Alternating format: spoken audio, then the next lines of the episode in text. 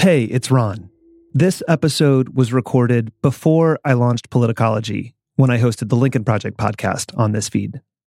If you have questions, comments, or advice, you can reach us at podcast at politicology.com or find us online at politicology.com. Enjoy.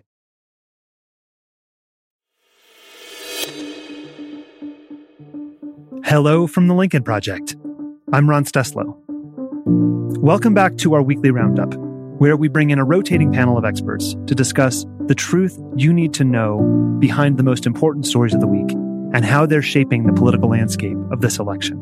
I'm very excited about our panel today because it is Lincoln Project co founder and former chair of the New Hampshire Republican Party, Jennifer Horn. Good morning, Jennifer, and thank you for taking time for us again. I am thrilled to be here with the ever amazing Ron Steslow. and Lincoln Project co founder and former political director of the California Republican Party, Mike. I eat numbers for breakfast, Madrid.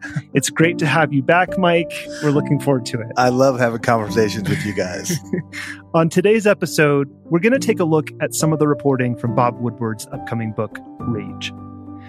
Woodward conducted 18 on the record interviews with Trump for the book and was also given access to top officials in the White House. Now, the biggest revelation this week was that Trump understood how deadly the coronavirus was on February 7th and shared that with Woodward, but not the American people. Trump told Woodward, You just breathe the air. And that's how it's uh, passed. And so that's a very tricky one. That's a very delicate one. Uh, it's also more deadly than your, you know, your even your strenuous flus. After this interview took place, Trump went on to tell the nation that the virus was no worse than the flu and even predicted it would miraculously disappear. I think before this week, it was easy to assume ignorance. It's not usually hard to think that Trump is underinformed. The biggest revelation is that he knew, perhaps better than any elected official, about how dangerous the virus was. So, Jennifer, I want to go to you first on this because we've talked about how this report shapes how we think about the coronavirus response on a broad scale.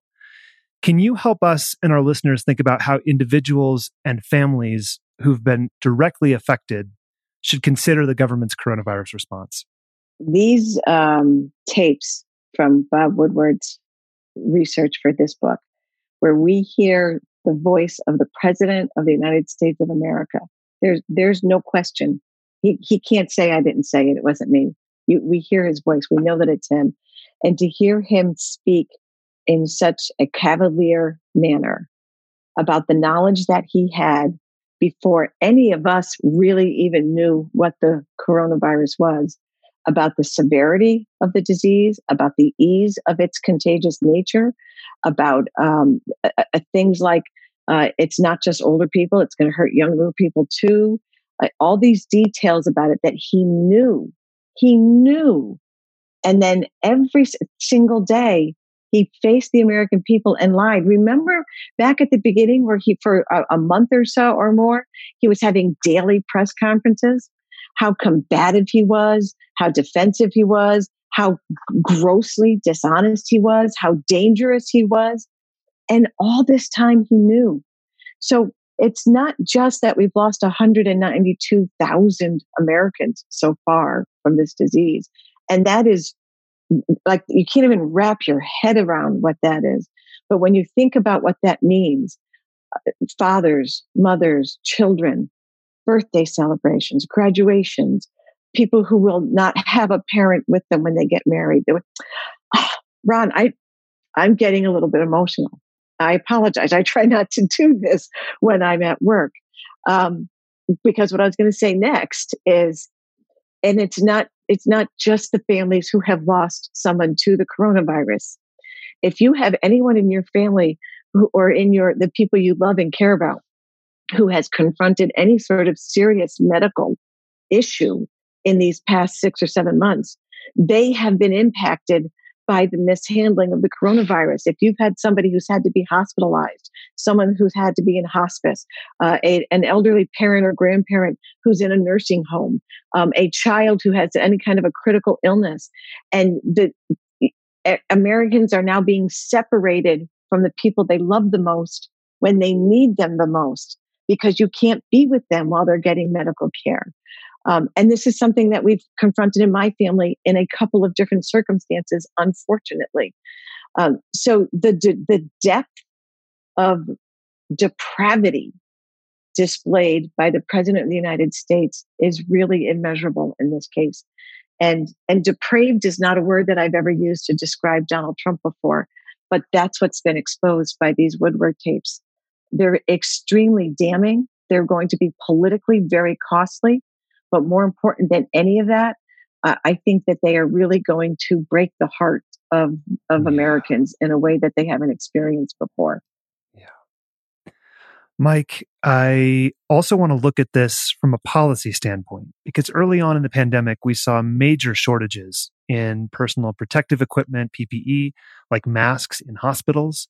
How would you put the fact that Trump knew about the danger and did not take measures to protect healthcare workers in context for voters who are on the fence? That's a great question. And, and I want to answer that by kind of stepping back a moment sure. and examining it this way. Yeah. Uh, you and Jennifer both characterized this correctly. For the first time, we are seeing the president and hearing in his own words and his own voice a, a sober, methodical knowledge and understanding of the virus, which he not only discounted at that moment in time where he could have saved tens of thousands of his countrymen's lives. But we literally just yesterday saw him continuing to deny the severity of this situation in front of his followers, um, yeah. of which there were thousands of people. And he continues to put his countrymen's lives in jeopardy. Yeah. In his own, in yeah. his own words, this is deadly. In his own words, this is easily communicable. He has known this for a long period of time and I think it's important to set that framework for answering your question, which is why?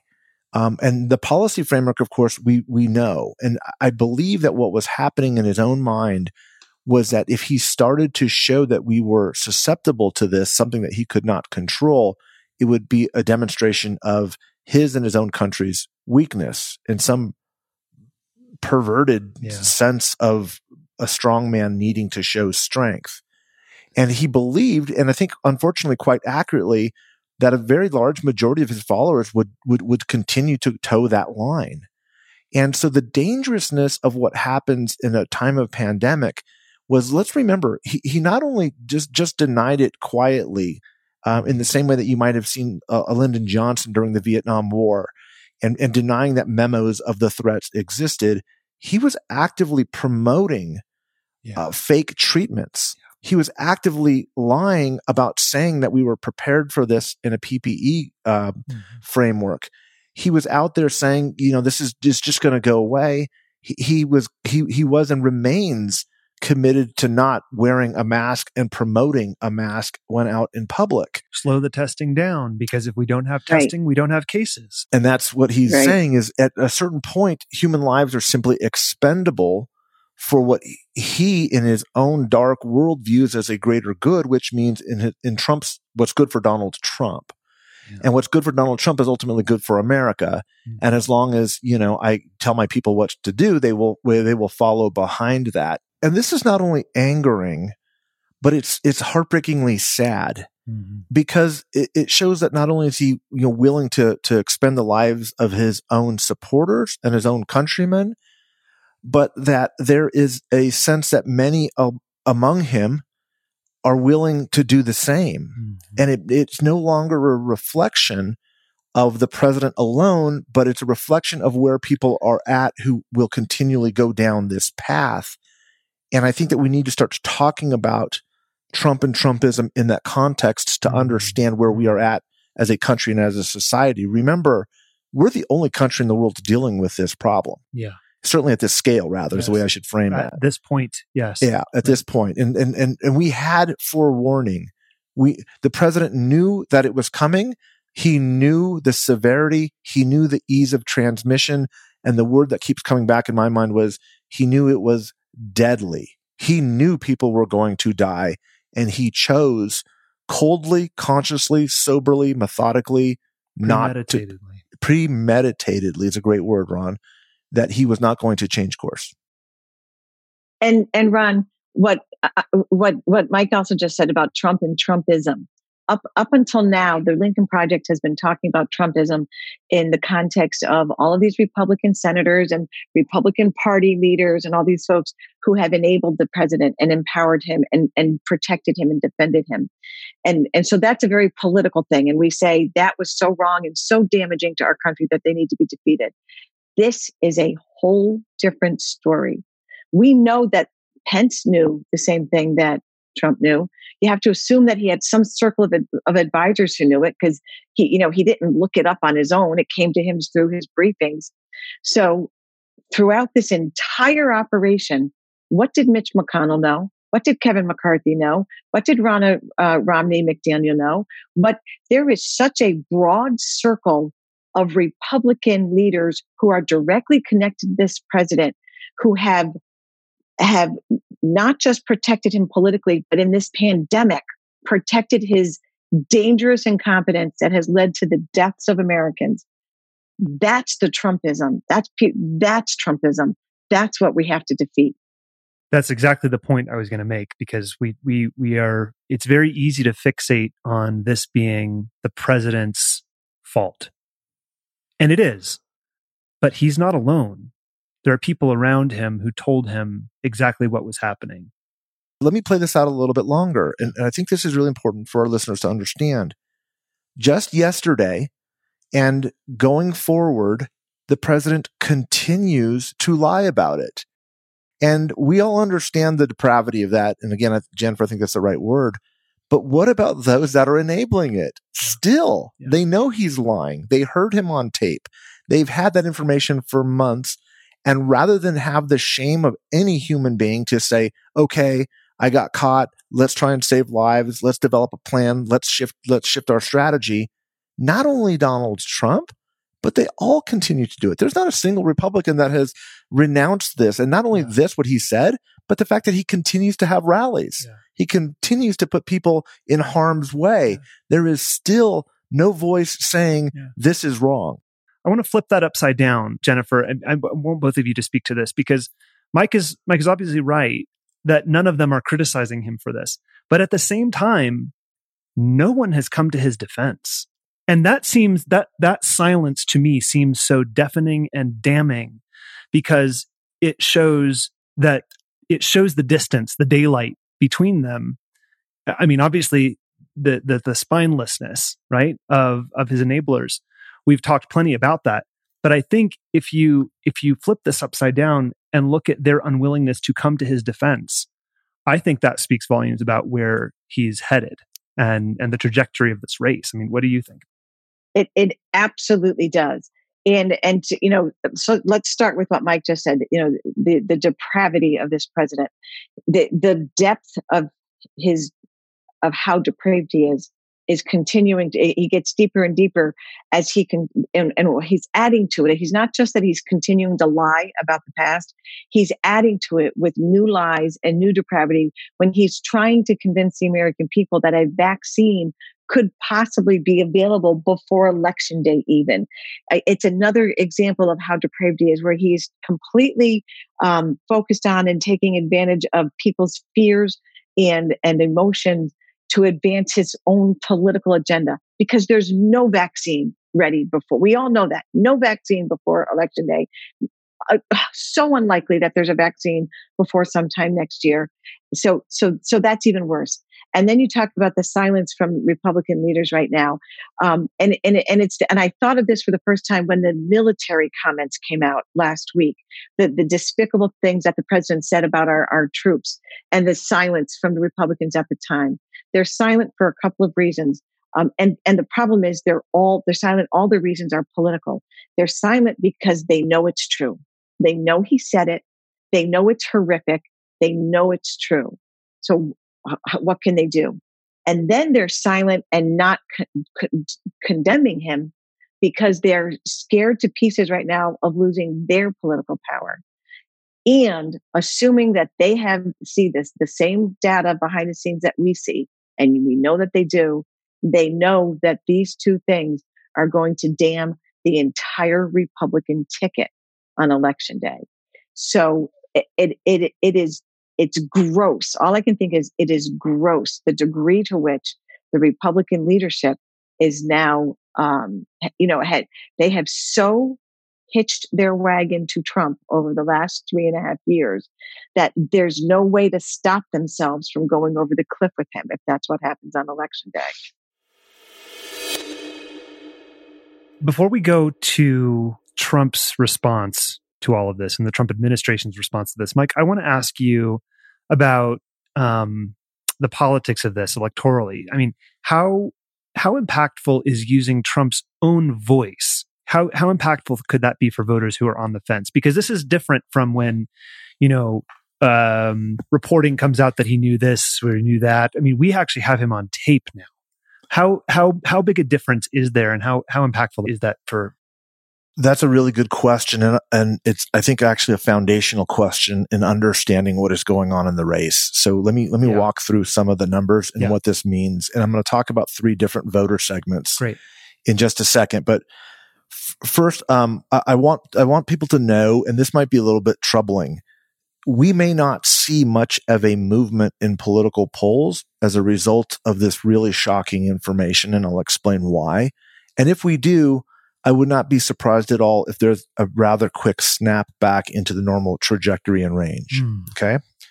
First, uh, to set the context, this is the most historically stratified race in the history of modern polling. What I mean by that is if you look at the polling range of Joe Biden, it has remained remarkably consistent since the day he uh, essentially clinched the race back in March. Donald Trump is polling at the low end of his range and is just coming back from sort of what we would consider the post COVID summer. For the past five or six months, the only thing that broke the fever of Republican support for Donald Trump was COVID. People literally had to die in a global pandemic before a small minority of the Republican base started to peel off of him. And I want you to take a moment and understand the gravity of that because I don't for a moment believe that, you know, we, we, we sometimes pundits will put out things like, you know, this is a cult or this is a, mm-hmm. you know, these people don't understand or they're being brainwashed. The reality is there's some very strong fundamentals driving this behavior. And we can get to that in just a second. But remember, we have heard his voice saying very awful things before prior to the 2016 race. Remember, we heard the, the famous grab him, the Access Hollywood tape. Um, that was his own voice. Yeah. And there was a small, quick drop in support, which immediately snapped back. Right. And it's important to understand that we have seen something very similar, heard something rather very similar before. He did apologize for that. He did I mean, apologize. It was, it was, shallow. He reversed himself, but he, there was an apology after that. It, and, so, yep. Yep. And so let me let me explain kind of the differentiation. Yeah. Um, so there, I want to talk about in terms of Democrats decline uh, the undecided that remain very small undecided and then republicans okay. to answer your question sorry about the long no, no, up. this is great so democrats have created essentially a floor of support for joe biden which they will not go down joe biden has continually and regularly poll tested at the low range of maybe uh, rarely as low as 47, but in about a 49 to 51 point range. It's been remarkably consistent, historically consistent, and it's driven not by the enthusiasm necessarily of Joe Biden. You've heard of this enthusiasm gap, but it's driven by the overwhelming sentiment to be anti Donald Trump. And these voters will not move. They're not budging. So there will be October surprises. There will be fake news. There will be misinformation campaigns. There's going to be a lot of lying about um, about um, uh, Joe Biden, but those numbers I do not expect will move. Okay, that's important. Okay. It's important because that's not what Hillary Clinton was showing in 2016. Mm. There were very wide gyrations. And when you are locked in solid at a high 40s range uh, with a very few undecided, um, you're in a pretty strong position as any candidate running for anything. Right. Doesn't mean right. that you can't lose, but it means that the odds are certainly in your favor. Donald Trump, let me switch to the Republicans now. Donald Trump for three and a half years had a very strong base of support, remarkably. Now he would lie about it and he would say we're at 96%. I'm at 110% with Republicans, whatever he would make up. But it's all designed to, to create a sense of loyalty and fealty to the, to the leader of the party, which is why so many of the senators around him are scared is this fear that the base is with him and they are not with the senators. They are for Trump and they're not for anybody else in the Republican party. And there's a lot of truth to that. Okay. Right. So when he, uh, and he has put, created an, an environment which his advertising, his messaging is getting increasingly more violent. There's more and more violence in the streets. There's more cars on fire. There's more end of America coming. There's more. This is the end game. And if you vote for Joe Biden, this is the end of the world. It's very apocalyptic Right. and it's going to continue, continually get that way. So a lot of Republicans are not necessarily enough Republicans, I should say, are not necessarily um, pro Trump as much as they are anti Biden Mhm. on the Republican corner. And that has created a very strong floor and ceiling too. Now it's a little bit more fluid. And when you see him tightening up, and that, that word I know has become very controversial, but when he is closing up the gap with battleground states, specifically in the Rust Belt, it's happening because these apocalyptic messages are resonating. This is 20, 30 years of, of media consumption in, in sort of the, the, the world within which Trump supporters often kind of live. And so these messages are very resonant. And the Lincoln Project uh, uh, um, has done a really good job of peeling off enough of these voters. And by enough, it's in the single digits. We've talked about the Bannon line, Mhm. but these voters have are in some ex- to a certain extent are coalescing back. Mhm. We're still at where we have you know committed to be, and we're still successful with the numbers at this point in time. But the tightening in these battleground uh, states reflect that. So so that's why the rigidity. But now again, Yes. second wind up. Yes, but, wait. here's the answer. Just press pause for one Yeah. second because I just want to flag for our listeners that if you're interested in what Mike means when he says the Bannon line and you're and you want to dig into these numbers more, go back to an episode called "The Lincoln Project Effect," and we t- we discussed that on that episode. And and Mike's going to be doing a lot more on the numbers here on, between now until election day. But if you want to if you want to do a primer on that, um, you you break that down in a different episode. So just want to flag that for folks. Go ahead. real helpful. Now, here's the critical critical vote, the undecideds. So Republicans aren't moving and Democrats aren't moving no matter what is happening. And that's what's been consistent for the past eight months. And I don't expect that trajectory to change. What's different is the undecideds. Mm-hmm. And there are very, very, very few undecideds, which is very typical of an extremely stratified race. People have chosen, they've made up their minds. In some of the public polling, there's not enough undecided to actually affect the outcome of the race. And I'll give you an example. Wisconsin consistently is showing Joe Biden in a 47 to 50 range. It's consistently showing Trump in a 42 to 44 range with a six to seven point undecided, which means Trump needs to get 100% of the undecided in order to put Wisconsin in play. Possible, but not likely, right? And this is where the ghosts of 2016 start to emerge and say, Mhm. what happened? Okay. So these undecided voters have a couple of key characteristics. The first is there are much, there are far fewer of them than there were in 2016.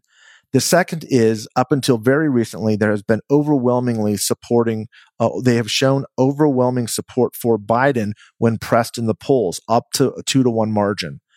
And most importantly, I think is historically undecideds break towards the challenger late in an election. They do not go for the incumbent. If you are still undecided after four years, it is highly unlikely that the incumbent can close the door on getting these voters back. Yes. Doesn't mean he can't. It just means it's highly unlikely. yes. And so with all of those indicators, Trump really needs to get a huge number of these undecideds in order to make this thing work. So you may see small gyrations in the polling as a result of these really shocking revelations. And I know that it's going to leave a lot of people very dispirited and mm-hmm. discouraged, and it should. But it, it for reasons that might be outside of the, the context of this race, Right. it's really a mm-hmm. social Right. phenomenon which we're witnessing play out in our political process Yes. but you got to understand that we are so rigid. It does not matter, right? Truth doesn't matter to a lot of folks, nor does these shocking revelations. And a lot of this stuff is simply baked in. And when you may be talking to friends or family that are Trump supporters, you'll roll your eyes or just be aghast at the fact that they can easily dismiss this stuff because they're not making determinations at the mm-hmm. ballot box based off of this type of criteria. They're simply not consuming this information. Right. They they hear it, they Yeah. understand it, Yeah. they will also believe it, frankly, but they But it won't do- matter. but it won't matter in terms of the voting context. It will not move their opinion or their behavior. right. So this is Jennifer. I, this this actually brings me to uh, it's a perfect setup for the question that I wanted to ask you, which is given given how Mike so meticulously laid out the stratification of this race, and I would I, it, Mike correct me if I'm you know, but I would call that a, an extremely polarized dynamic, right? And we just had a conversation with uh, with Steve Schmidt and Stuart Stevens about how polarization in America has led to the radicalization uh, that we see under Donald Trump. Mm-hmm. And I think that there's a point to be made here about the president's role as a unifier in crisis and how Americans are taught to look for the look to the president for information during a crisis. Um, and so we and, and we don't have that now. Um, but but now in times of crisis, we crave unity. We crave that kind of sense that we're all in this together, and we don't have that. So, what would you say? I mean, give people who believed him in the first place the benefit of the doubt but now we don't have that anymore. I mean, uh, I, I, just want to throw it to you to, to, to comment on this because there, it feels like there's a lot to be said here. I think, you know, today we're taping this on September 11th. And I think there's a really powerful example here on how we responded as a nation 19 years ago on this day. And at that time, George W. Bush was president. Over the course of his presidency, he lost a lot of support from Republicans. He certainly was, you know, very quickly lost support from Democrats. And there's a lot that unfolded in his presidency that was uh, controversial and divisive. But on that day and in that moment, um, George W. Bush stepped up for the American people. It in every way.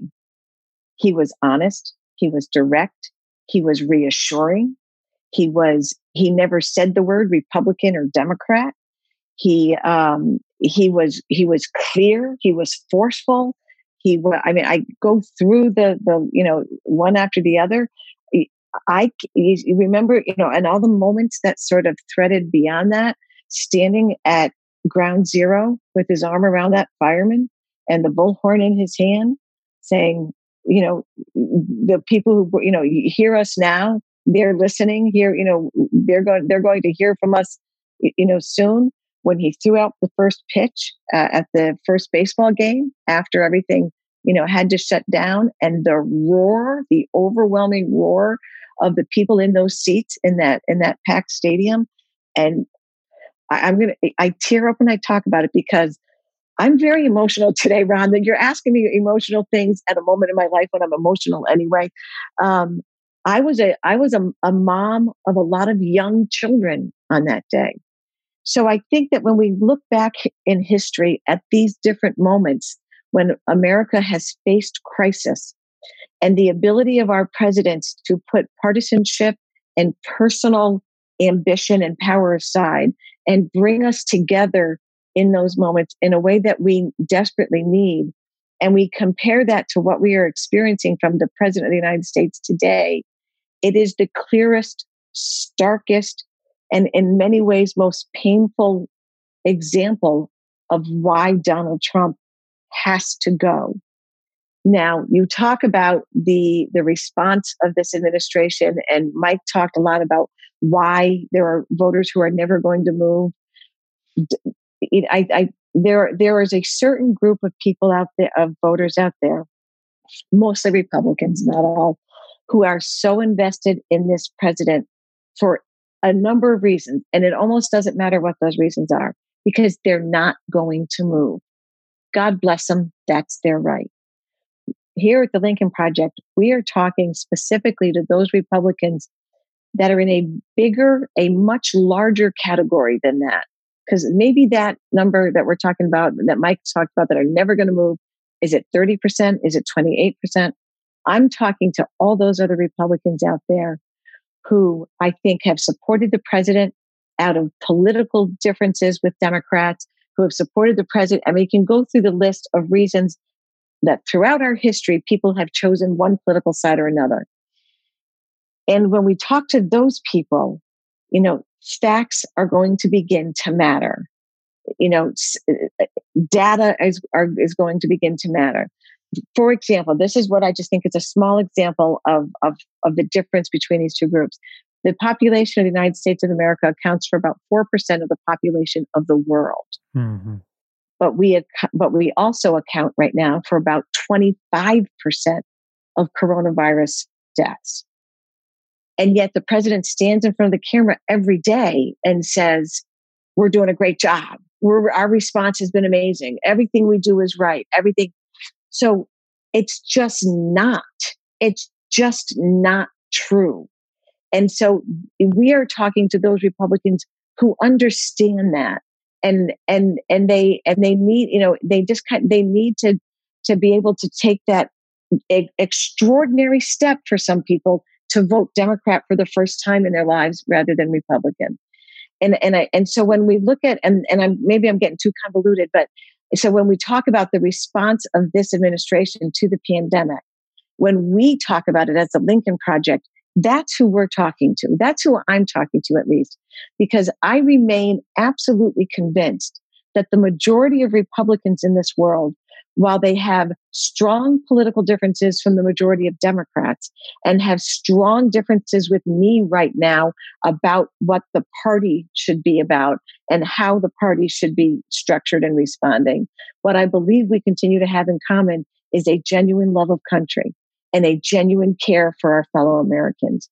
And so when we're talking about messaging and and and how the the president has responded, how, like that's my filter. That's who I'm talking to. And that's what I think we need to emphasize. I want to turn more intently now to the Trump administration's response to all of this, to Woodward's reporting. Because after the news broke, and you, and you mentioned this, a- after the news broke on Wednesday, Trump called the book just another political hit job. On Thursday, he took to Twitter to say that Woodward had his quotes for months and didn't release them because Trump gave good and proper answers. That's what Trump said. Trump's relied on the, the idea that he was trying to downplay the virus to avoid a panic.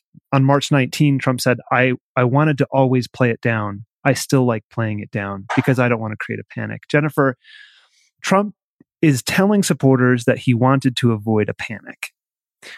What would you say to thoughtful Republican voters who've been willing to take Trump at his word um, because his his entire campaign is about playing to our worst fears. So it's bullshit. How does that- and excuse me, I try not to. You know, I don't try, but that's what that is. It is total bullshit. This president had ran his campaign in 2016 on panic and fear and and uh, division. He has uh, run his entire presidency on panic, fear and division. He wants you to panic about all those black people who might come to your suburban neighborhoods. He wants you to panic about the Mexicans coming across the border and, and the rapists and the M13 and, and MS13. And, and he wants you to panic about um, death and destruction and fire in the streets and, and rioters and looters. And even though 96% of all protests, eh, all these protests have been peaceful uh, and, and, and without, you know, disruption. And uh, he wants the American people to be afraid of each other to be afraid of people outside of our country. And he wants them to vote on election day in a state of heightened anxiety and panic. So that answer is total bullshit. And nobody should listen to it or take it seriously. So, what do we need to do? We need to take a step back and we need to understand that this president himself is in the greatest panic of his lifetime because he's about to lose an election. He is in fear of losing this election. And we see that his campaign is starting to descend into some of the chaos that he has been seeding amongst the American people for the past three and a half years. And we are not going to let his panic and his fear lead us. Forget it. We're coming together. We're going to be clear eyed and focused and the people of this country, the one thing that Donald Trump is succeeding at is he is going to unite us in doing the right thing on election day and make sure that he is defeated. So I want to piggyback on that panic point that Jennifer just made because you talked about Mike that uh, panic messaging and how it's playing in the Rust Belt.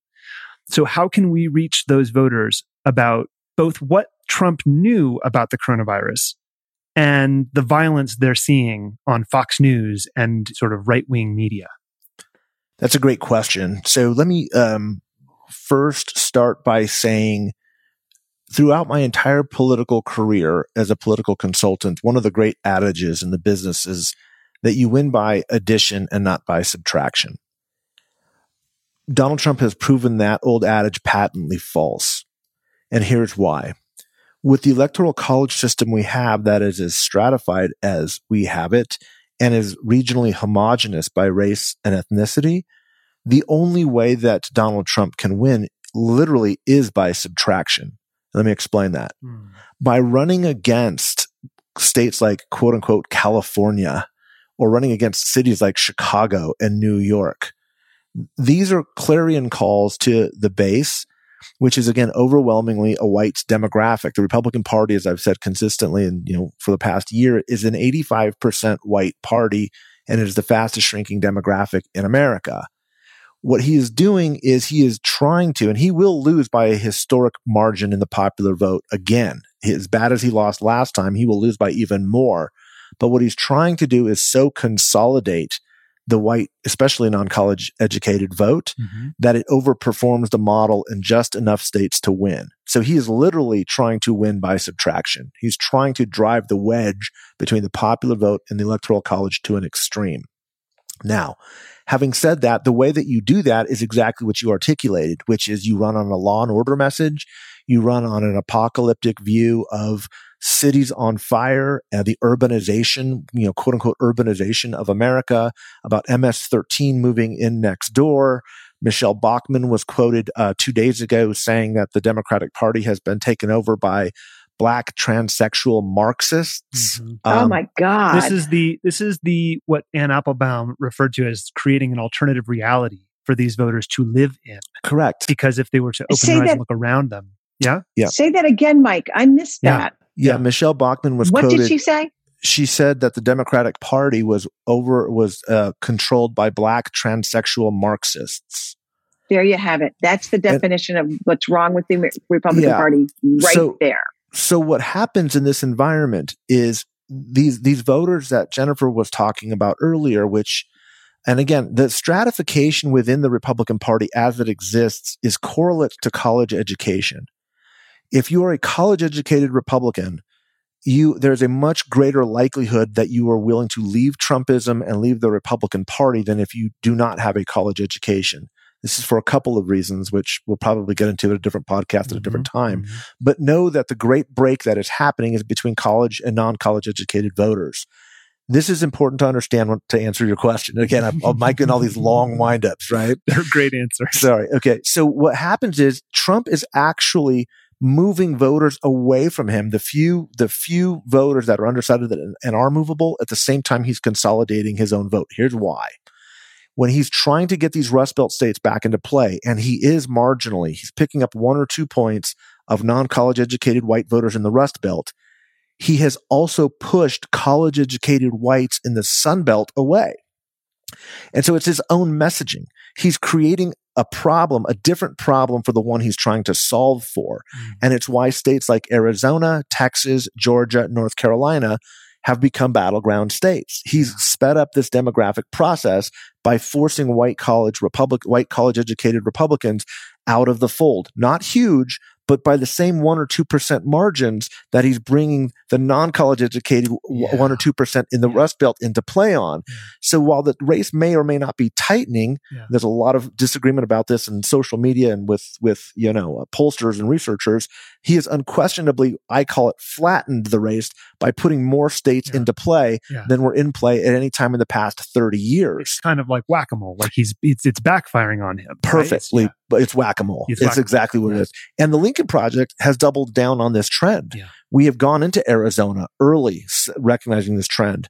We've gone into North Carolina. We've gone into Florida. We've gone into these states because we recognize that they have this demographic that is most open to understanding that I am not going to affiliate with these dog whistles, with this law and mm-hmm. order imagery, with this fake dystopia that has been created. I'm not going to defend the Confederate flag. I'm not supportive of all of this language and rhetoric. Yeah. And I will know for social reasons. It's, they're socially ostracized yeah. from, yeah. from, from, um, from their uh, previous Republican brethren. And that is, I think, one of the tactical errors that are made. So in many ways, we message into that. Mm. And that's how we communicate into that is especially with those voters yeah. who have a history um, that might make them a little bit more um, yeah. hopeful about America and less dystopian is to say, do you're you really, not alone. You're not alone. First of all, there's a lot of us out there. But most importantly, is this really what you believe America to be? Mm. Do you really believe, as Michele Bachmann would have you believe, that there's if you look out your window is this what you see yeah maybe yeah. just take a right. walk down main street grab a pastry and a cup of coffee wear a mask please but you know when you do that you're okay like yeah. america is not teetering on the brink and where we are in deep deep trouble because yeah. we are in a lot of places mm. it's because of the president yeah and that is right. that's when you start to recognize there's a break and people start to you know the fever breaks a little bit and with those handful of voters remember the lincoln project has said from day one we're not trying to win 50% of the vote, the Republican vote here. Right. right. We're trying to win enough voters.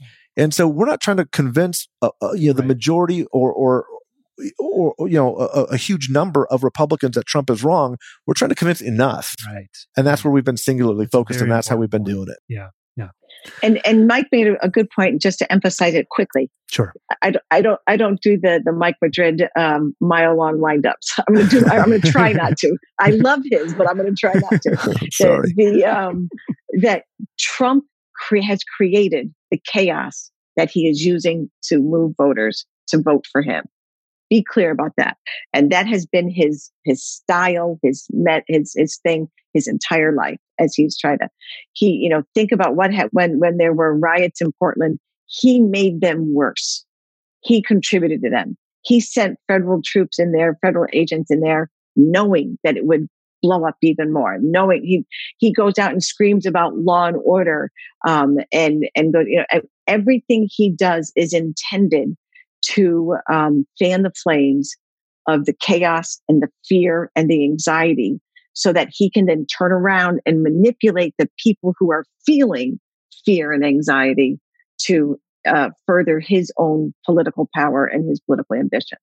We, you know, make no mistake that if you are one of those people out there who's not sure, who's looking at the world saying, it feels like the world is on fire. You know, what is that? I know this president, like I can, my gut is telling me this president is, is, is not the, a, a good person. He's not a good leader. He's not the right, but I, I feel like, you know, I feel that anxiety. I feel that fear. If that, if you're one of those people, I, uh, you know, I, I don't, I'm not minimizing it. I take a deep breath and let your brain clear for a second. You know, try to calm down a little bit like you would in any other anxious situation and, and look at the path of what this president has said and done. It is so clear. He wants you to feel that way. You know, you ha- we all need to step back and kind of understand what's happening out there. All right. Now that we are up to speed on the most important news of this week, and I'm sure that we'll be returning to this soon because we expect more to come out on these Woodward tapes.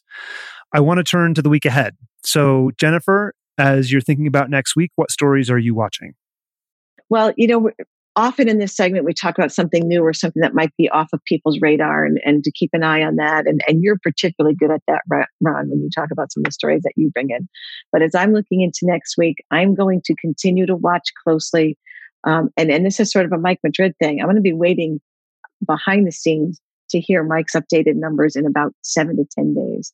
I'm going to continue to watch closely the unfolding of the stories around the president's honesty, let's say. I'm going to be watching the story around Trump's honesty. We have heard him in his own voice, in his own words, talk about his derision and his, um, um, you know, the degree to which he really demeans and degrades the troops and his honesty now on this uh, issue of the coronavirus and the degree to which he completely devalues human life when it comes to advancing his own political. Because I think that unlike a lot of the things that have happened in the past that have been shocking for this president, I think those two stories are going to continue to stay in. I don't think they're going to be displaced by something else, like so much of the other horrific things he has said and done. So I'm going to be watching that, and I'm going to, and I and I think they're going to hang on long enough to have an impact. And before you move on to Mike's, uh, what he's looking for, I want to go back to something I was doing on some of the previous roundups, because I do, I said earlier, like I'm having an emotional time in my life right now, in my personal life, and all these things are impacting, you know, you know, feeling even more emotional to me. I think people need to be reminded that the majority of human beings in this world are good, generous, kind spirited people. And there's this beautiful story out of, I think, the San Diego area of California about this teenager who um, um, decided that she wanted to help young people who were experiencing um, uh, distress, emotional distress, you know, um, division amongst itself because of things that are unique physical traits, because of disabilities, because of diseases that may have, you know, impacted them.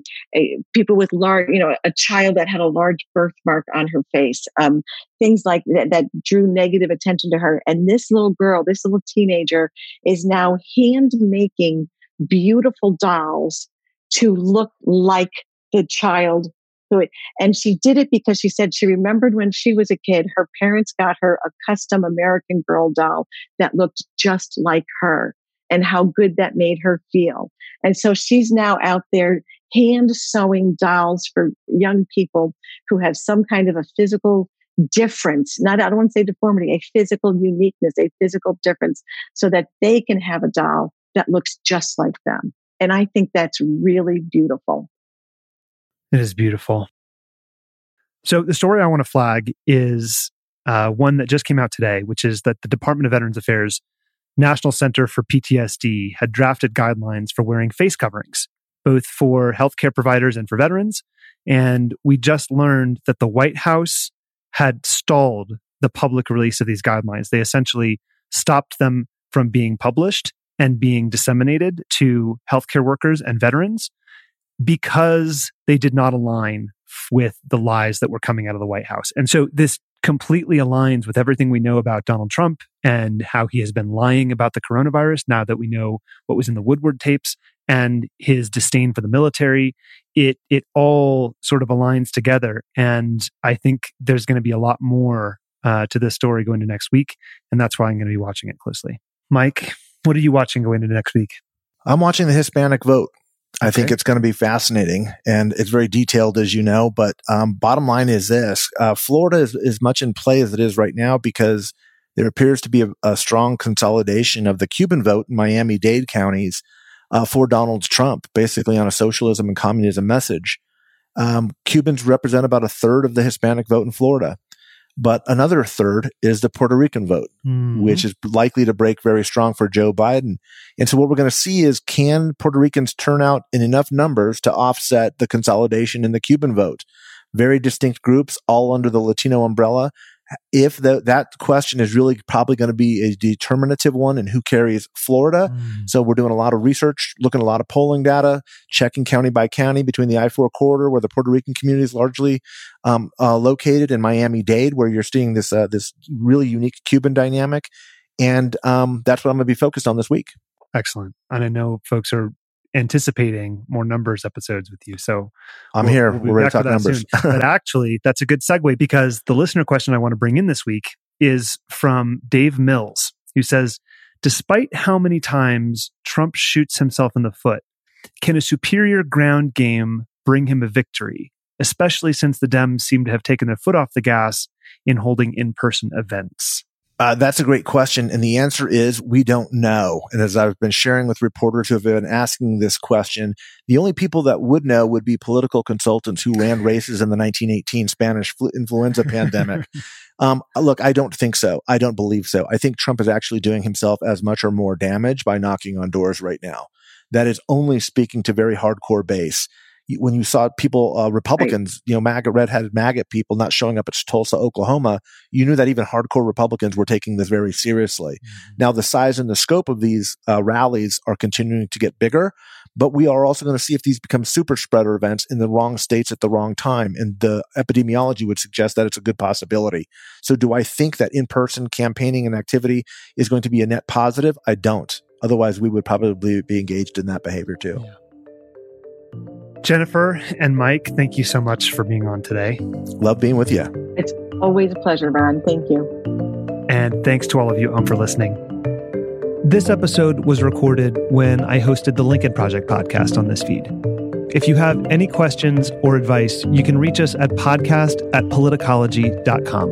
And please know that even if we don't respond, we read every email we get, and we love hearing from you. If you enjoy the show, it would help us if you could rate and review us wherever you get your podcasts. I'm Ron Steslow. I'll see you in the next episode.